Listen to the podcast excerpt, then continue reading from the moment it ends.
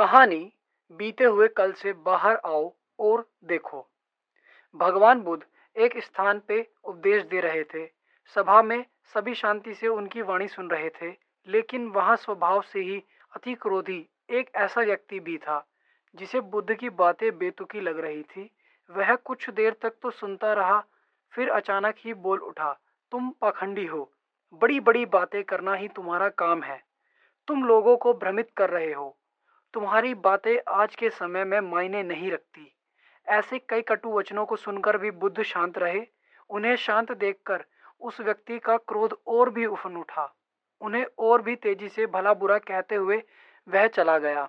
अगले दिन जब उस व्यक्ति का क्रोध शांत हुआ तो वह पछतावे की आग में जलने लगा और बुद्ध को ढूंढता हुआ उसी स्थान पर पहुँचा।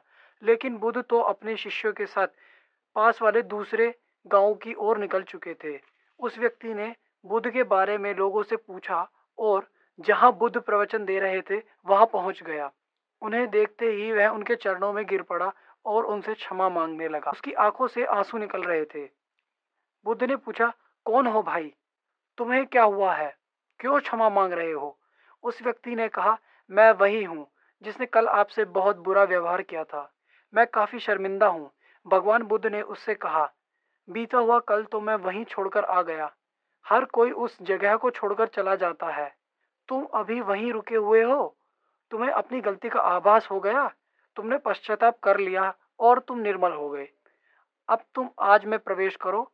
बुरी बातें तथा बुरी घटनाएँ याद करते रहने से वर्तमान और भविष्य दोनों बिगड़ जाते हैं।